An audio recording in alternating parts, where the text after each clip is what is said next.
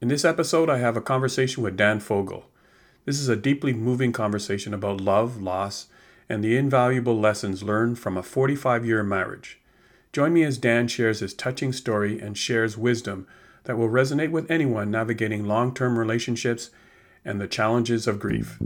This is the Executor Help Podcast, the show for people who want the sense of security knowing all their affairs are in order. Avoid the stress and anxiety of what could happen to your estate, to your assets, and to your family when you're no longer here. Now, here's your host, David Edey. You know, I'm always always looking for meaningful and important conversations to for this podcast. And my guest today, Dan Fogel, is a person I wanted to have a conversation with based on an article I uh, he wrote in uh, HuffPost, and it was entitled "My Wife of 45 Years Died. I thought I truly knew her until I discovered her journals." Dan, thanks so much for taking the time to be here and and sharing your story. Why did you feel that you wanted to share your story um, to so to to the world?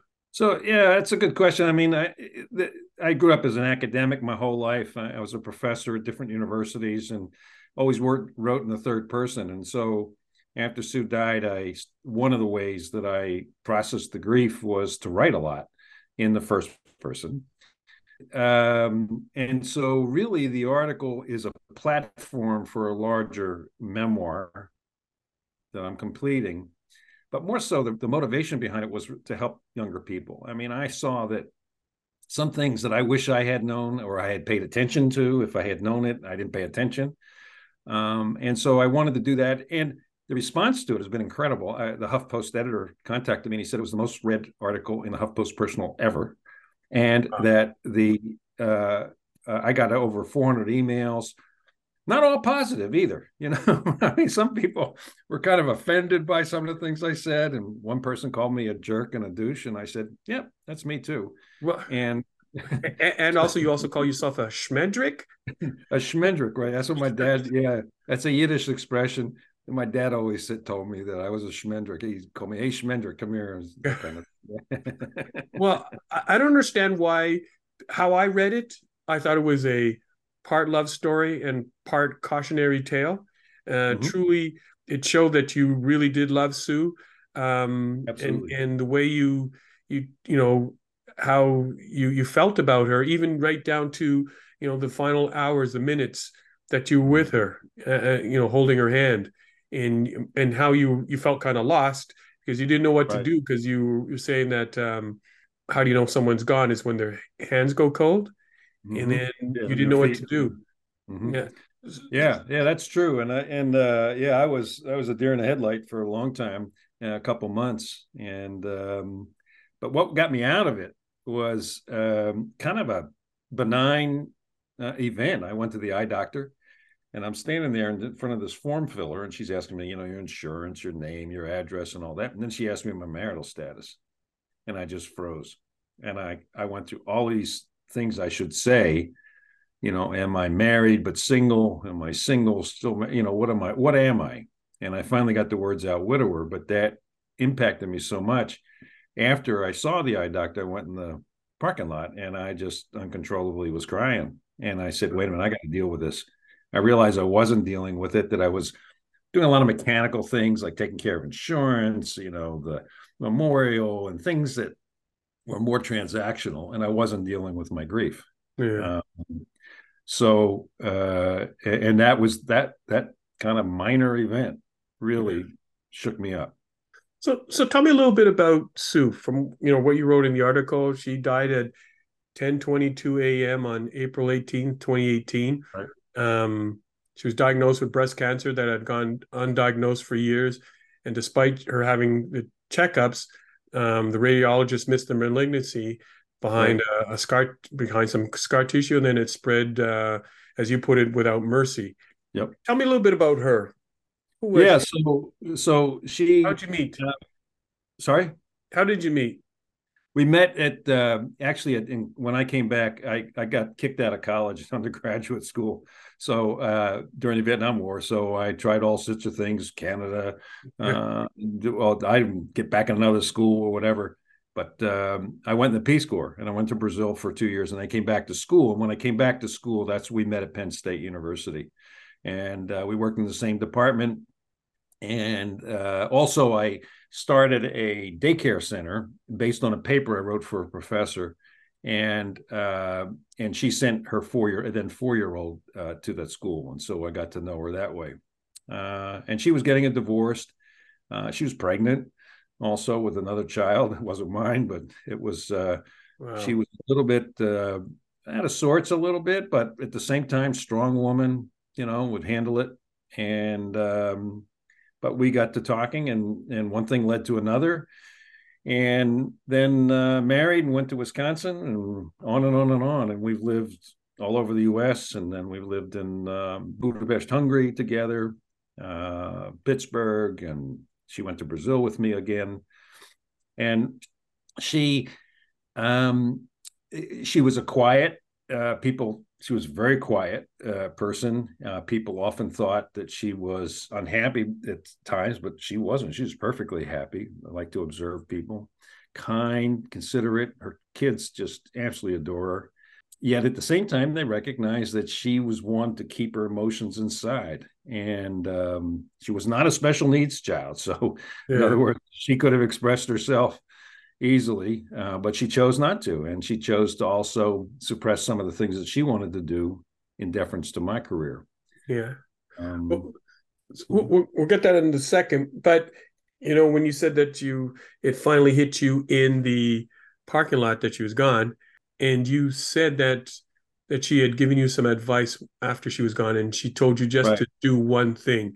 What was the first thing you found yourself doing and how did that set the tone for the rest of your grieving process well again the, the first things i did were kind of transactional things but the first real grieving thing that i did and i i had to adhere to her advice because my brain is I, I, have ADHD, so my brain works in a very strange way. Right. It links things that nobody else would link together, and um, impulsive, uh, uh, on and on and on. So I kind of disciplined myself uh, to read. Uh, I did. I used my academic skills, to be honest. I read. I talked to people. I went to therapy. Um, in talking to other people about their experiences and I tried to do that in a very systematic way so that I wouldn't um, miss some of the learning that that I could gain from that. You know, I wouldn't gloss over it. Right. Um, and uh, and also, I, I was feeling really lost. Sue was a kind of an anchor for me, you know, for my flying ribbons all over the place, and um, and I realized what I was separated from. Uh, so I tried to do it more systematically uh, then I did other things and not act impulsively, you know, not react real quickly. I dated too early, uh, and I I stopped that process and um, and I also uh, I tried to take care of my kids. That was one thing uh, I really wanted to spend time with them and help them through it. Also talk to them in a way that we hadn't talked maybe ever uh, about each other's emotions, about each other's, you know, perceptions of Sue, etc. Yeah. So, so I guess to answer your question, I realized that I needed to dig deep, and grief is a constant companion. It doesn't go away, um, but it's a privilege too, right? I mean, that, that I love somebody so deeply that I could grieve. Yeah, and uh, that stimulated me to really pay attention uh, and to spend time on that. I stopped doing my consulting. Uh, I stopped doing some other things in deference to the grieving. And also, I knew I'd, I'd kind of be a mess if I didn't deal with it. Uh, mm-hmm. You know, Sue was gone. And that took a while for me to say, hey, she really is gone. Uh, you know, there's a woman named Mary uh, Frances O'Brien wrote a book called The Grieving Brain. And yeah, in there, we, I, have had Mary Frances on we, I had her on the show. Yeah. Oh, excellent. Yeah. Yeah. Her work nice, is great. Yeah. yeah. You know, so your brain keeps searching for that thing it misses. And, uh, and it takes you places that, that are not always, uh, useful to he- healing and to grieving. Yeah. So in, in the article, you had one perception of how you saw Sue and, mm-hmm. and how you thought her life was going with you And then in, in the article, you mentioned that she kept some really painful thoughts hidden in her journals. And, and when you discovered these things, they sort of had a, a perception, an impact on your perception of her and right. your relationship after 45 years of marriage. How did that affect you? What, what is it you learned? Well, the, the, the biggest learning that happened to me, and it sounds odd after 45 years, but it was true, uh, was that I finally had separated the roles that she played in the family, you know, being mother, wife, a daughter to her parents, from Sue. Sue is a person and all her emotions and desires that she had. And what I started to understand was that all the signals she had given me over those 45 years and how these journals kind of highlighted certain things that she wanted to achieve in her life or how she felt um, you know, her feelings about me that she didn't express, but th- that she did it in, through those, some of those journals. And there weren't that many, but it was those few that really triggered uh, my realizations about what she wanted and what she uh, desired throughout her life. And so the separation of the role and to see her as a person and I and and if I leave any message with anybody is is think about that. Think about how how you can know a person uh, to their unique humanity outside of the roles that they simply play in the relationship. Um, so that's that's one of the biggest things that happened to me. And when I started to do that, um, I saw all sorts of things. Uh, another thing that, and this is the title of my memoir called Near Enemies. The Buddhists have this notion of near enemies, which is something that seems positive, but it really leads to negative outcomes. In our case, it was peace at all costs. You know, uh, Sue and in our marriage and our communication style with our kids was let's keep let's keep things peaceful. That a, a successful family is one that has peace, rather than conflict surfacing truth. so when you found these journals and you started to read them, did was it sort of like a, a punch in the gut? What have I done? What I should have done? Was there a lot of woulda, shoulda, coulda. How did you make peace with yourself after reading the the journals? That's a good question. I, I don't know if I I'm there yet, uh, but I definitely um, started to think about you know so journals are kind of considered writing right they're, they're not a complete thought sometimes they're in the moment and all so one thing i thought about was well at that time that's the way she felt i think we had a fantastic marriage and uh, she loved me and I loved her, and I certainly see a more more depth uh, in her now that I I've seen that. Um, but I also realized that I had certain behaviors. Um, I had a certain I don't know if I want to call it brokenness, but but that's not you know I had a little insecurity, lack of self and other knowledge. Um, I fought with authority, which is goes along with the ADHD, this oppositional de- defiance disorder. Mm-hmm. And I wish I had known about this when I was younger or that my parents knew about it. But I grew up in a time when ADHD wasn't diagnosed and um, I was just a kid difficult to deal with. you know, a lot of energy. I couldn't sit still. And uh, yeah, so so when I stopped that, when I realized that and I stopped kind of suffering and, anesthetizing my behaviors. And the way I, I did it was I would, uh, the anesthesia was constant movements, chasing shiny objects, moving a lot. We moved an enormous amount.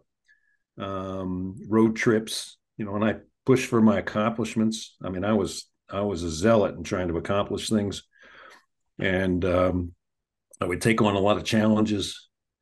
Um, I know that you, you, you, yeah, you, you ended up you wanted to move to Pittsburgh and you thought that well not only that uh, you you um there were two homes for sale and you she picked one home and you you decide to go with the other home?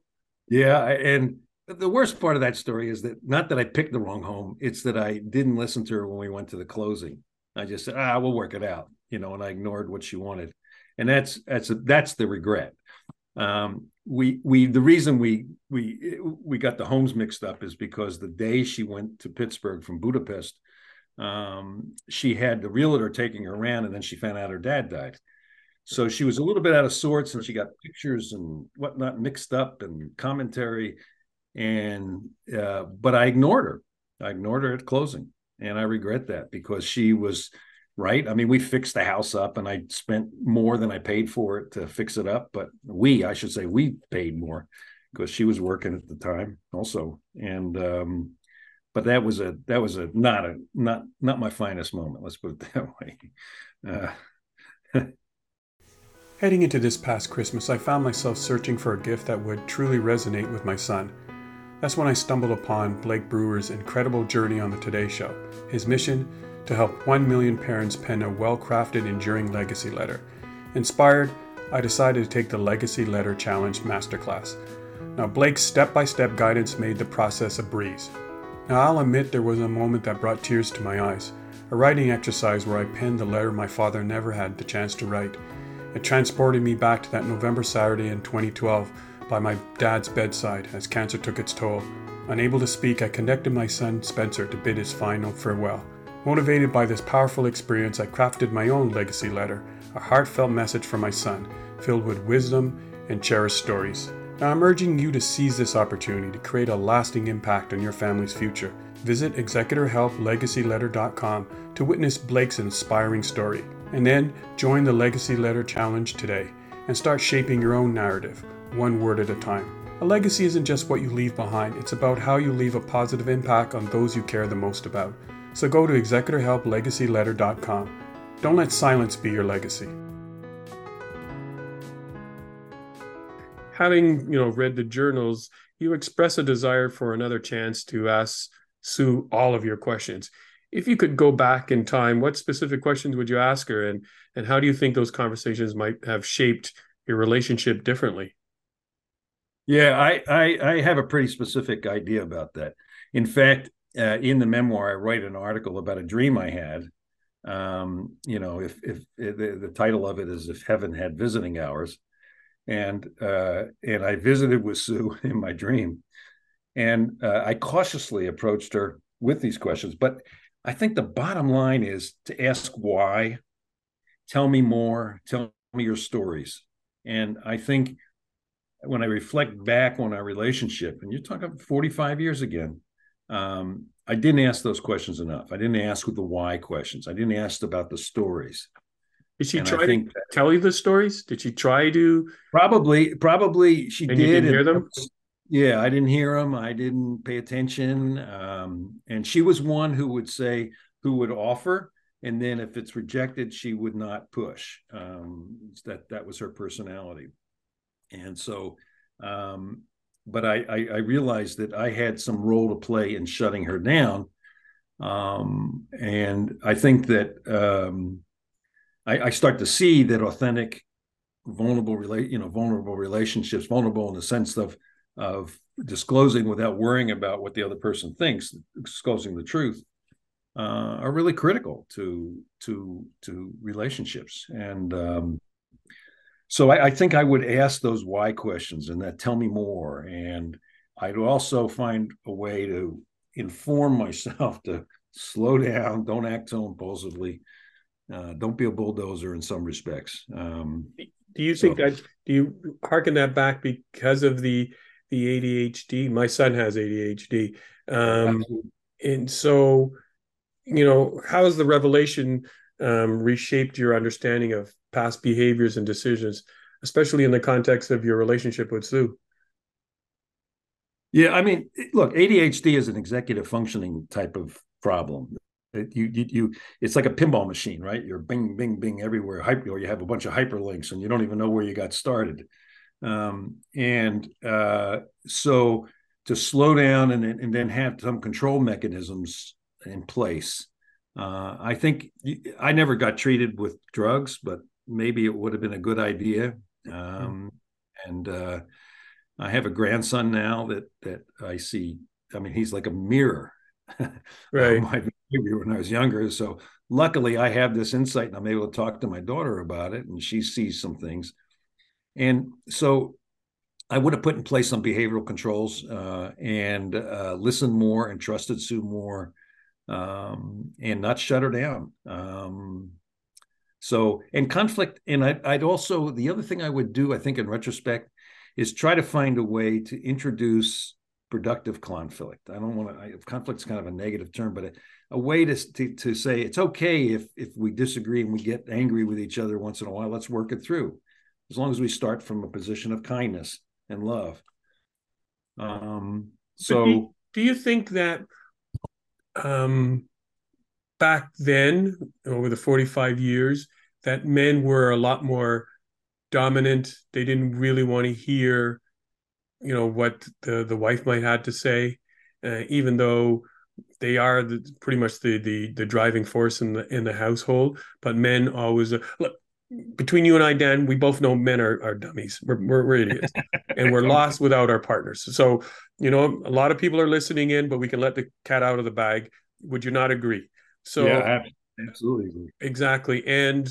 Um, and I and, and my role models were not very good. I mean, my dad was a bit of a narcissist and uh, you know, he, he, he left the tenth grade, and they opened up a refrigeration company. He retired early and never trusted anybody. He was always insecure himself. Uh, my mother was an alcoholic, and she smoked three packs a day. She died when she was in her fifty-seven. Right. Uh, you know, so I, I wasn't parented very, you know, and that's that's reality of the beast. It's not an excuse for the behavior, but it helps explain some things. Yeah. And you're the, right yeah it's another part that I, I, I loved about the article is that you you touch on the theme of shared secrets and unspoken truths in uh, long-term relationships uh, today how do you think you know how societies and their expectations or personal fears contribute to uh, you know couples not revealing themselves to each other even after so many years together yeah that's a good question and you know I I guess I don't. I wouldn't worry about the balance of letting somebody keep personal versus it's a, it's their responsibility. Um, it's their not their responsibility to keep me happy or whole or anything of that sort. And I think that um, what I I think my obligation as a partner is to say honestly what I think and how to do that. I think stories are really important. Um, I've learned much more about how to tell my story and how to listen to other people's stories, and um, and I think that uh, you know uh, it's a tough. It, it's it's hard because we want to. As long as any adaptation I would make in a relationship, as long as it doesn't take away from me. Another, and what I'm saying is that, and I think the same thing for the other partner and this is a regret I have, I guess, with Sue, is that I think I took some things away from her that she wanted to accomplish and and do. Uh, and we did it. We had did some amazing things together. Don't get me wrong. Right. But um, but I, I also think that in relationships, it's a negotiation of trying to let the other person be who they want to be. They disclose what they want. They don't disclose what they want. Um, and at the same time that I'm I'm still get what I need out of it and I grow. Um, I develop as a person. Uh, I gain energy from the relationship. Uh, and I think I kind of sucked a little energy from our relationship, I guess, in retrospect, is is what I would say. And where are you where are you today when it comes to relationships? Are you yeah, I, so I, yeah, I, am dating a woman. I've been we've been together for about three and four years, and uh, she's I, I got to tell you, the, the, very different. Uh, she's She's uh, very wise and very vocal about her needs, and we have a very different relationship. I have less regard for being married now. I, I would never get married again, and um, I'm not sure why, other than for institutional reasons, why people really need to get married. Um, it, and it's taught me that successful marriages aren't necessarily long marriages. They're they're marriages that fulfill each other's desires. Uh, they're relationships at, at the heart right? And and she uh, accepts you as being a schmendrick. Oh yeah, and and points it out a lot. wow. yeah. I thought yeah. I thought you maybe would evolve, but you're still Dan. You're, you're, you're, it, it rears its ugly head every once in a while. okay, okay. Well, all right. Good to know. So, uh, in, in my final question to you is: as re- as you reflect on your life with Sue, and the lessons that you've learned through you know the grieving process what advice would you give to others navigating who've, who've got long-term relationships especially when it comes to communication understanding and embracing each other's individuality?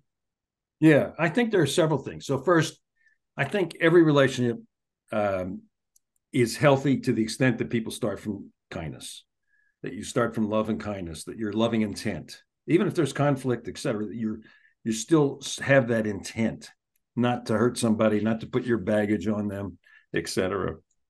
Uh, and asking questions. Tell me more. Um, how do you how do you feel about that? And listen, listen. Keep trying to get to the specifics and get to the emotional impact.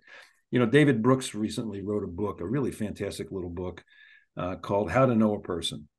And David Brooks is trying to problem solve mostly in the political realm how we can get people from complete opposite to talk to each other and uh, opposite uh, ends of the spectrum. And his his solution is we have to ask questions, we have to listen to people's stories, solicit their stories, and and listen to them. Um, and I think the other thing that I would say to somebody, um, don't be selfish. Uh, meaning, meaning, um, don't ex- you, the ultimate selfishness definition of selfishness is expecting the other person to do what you want them to do and try to try not to do that um, they have they have ways of doing things they have you know desires etc like that. Uh, don't take things personally. Don't make assumptions or have expectations. Try to stay in the moment. And then i spend a lot a lot of time trying to be clear in my words. In other words to try to really be clear about what my what i want uh, what i offer.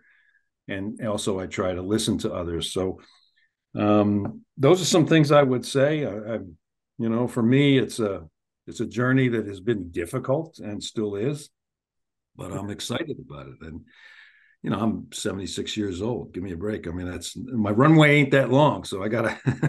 okay, but you you during those you you had your 45 years of being with Sue. You learned some things, and now at 76 you recognize and, and, appreciate what she did she's probably still lives in your heart every day and you're probably things that you see you you think and you smile and and laugh. And what you did to take the time to share your like i said it's it's a love story and a cautionary tale to others to help them um, solidify their relationships going forward. I think it's a really noble and a really great thing. You might be a schmendrick that's fine we'll look overlook that but you you took the time to do that and share that with other people. And that's what we need in this uh, in this world right now. The more people who are going through tough times that people want to share and help others hopefully get uh, get through the tough times especially when the loss of a loved one and someone who's who meant so much to them in their life. Um, i want to thank you so much dan fogel for being here on thank the show. You. i appreciate you. Um, i wish you all the best.